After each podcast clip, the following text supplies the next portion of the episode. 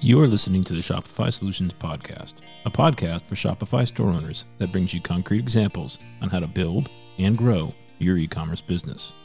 My name is Scott Austin, and I have an e commerce agency named Jade Puma. In this podcast, I'll share my e commerce insights and best practices with you.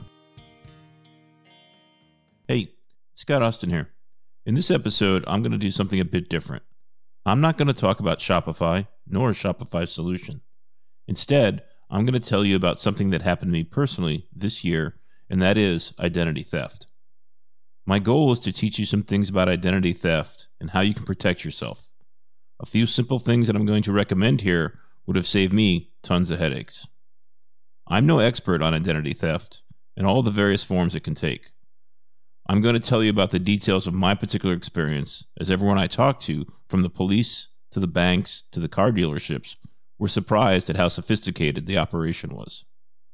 Before this recent experience, I thought identity theft was mostly about someone getting your credit card through a local store or other way, or when thieves get or guess the passwords to your online accounts.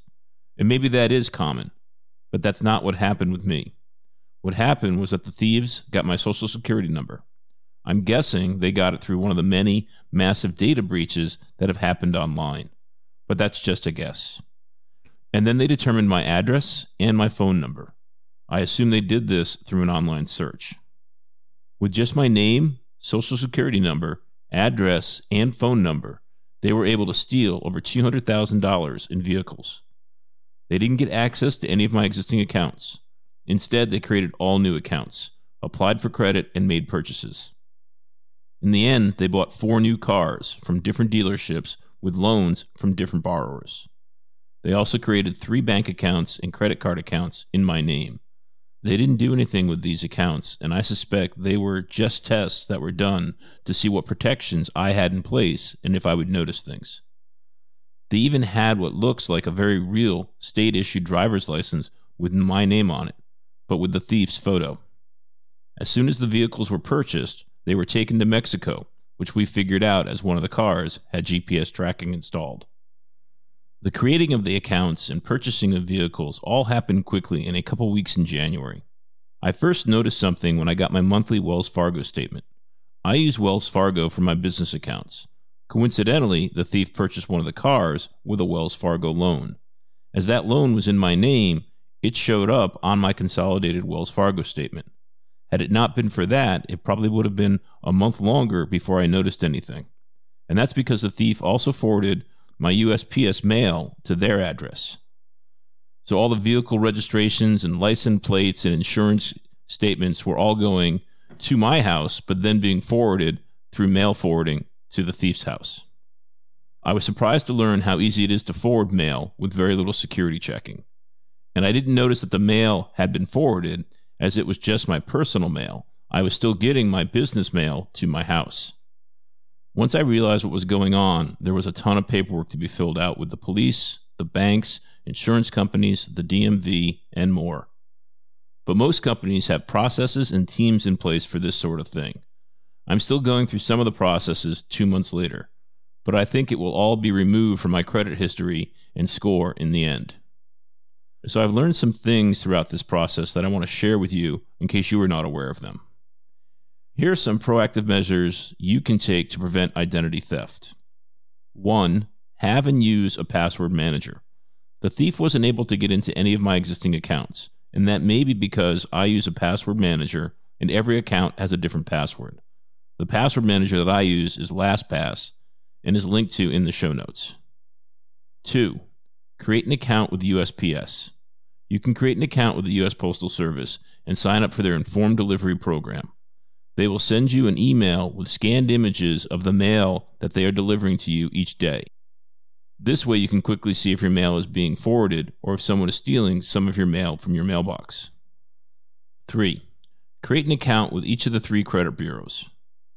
With an account, you'll be able to see the activity on your credit. There had been no activity on my account in over six months. Then in January, there was over 30 events on my credit. Had I had accounts, I would have been able to more easily see this.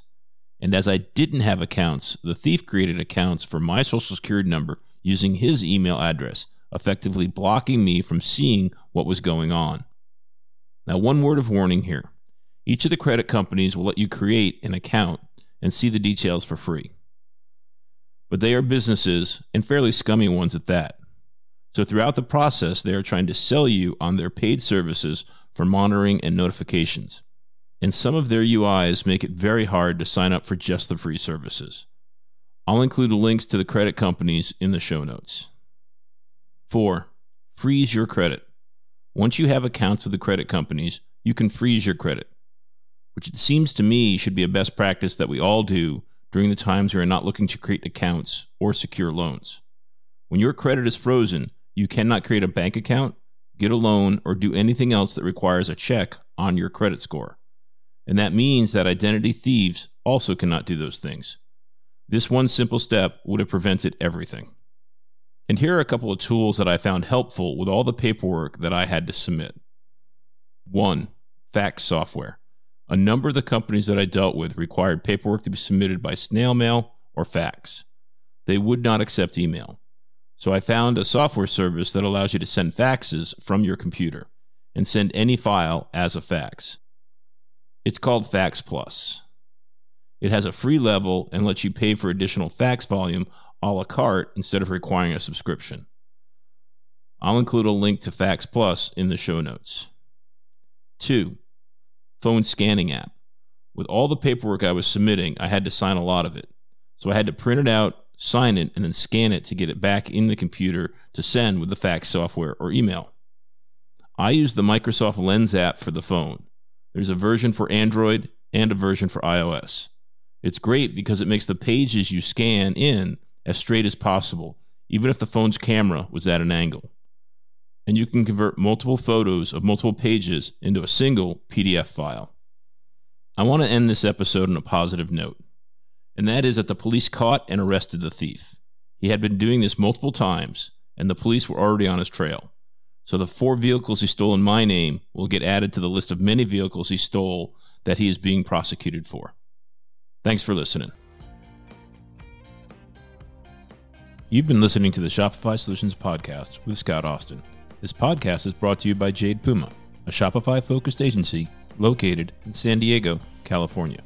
If you like what you heard, please leave a review and subscribe on iTunes or wherever you get your podcast.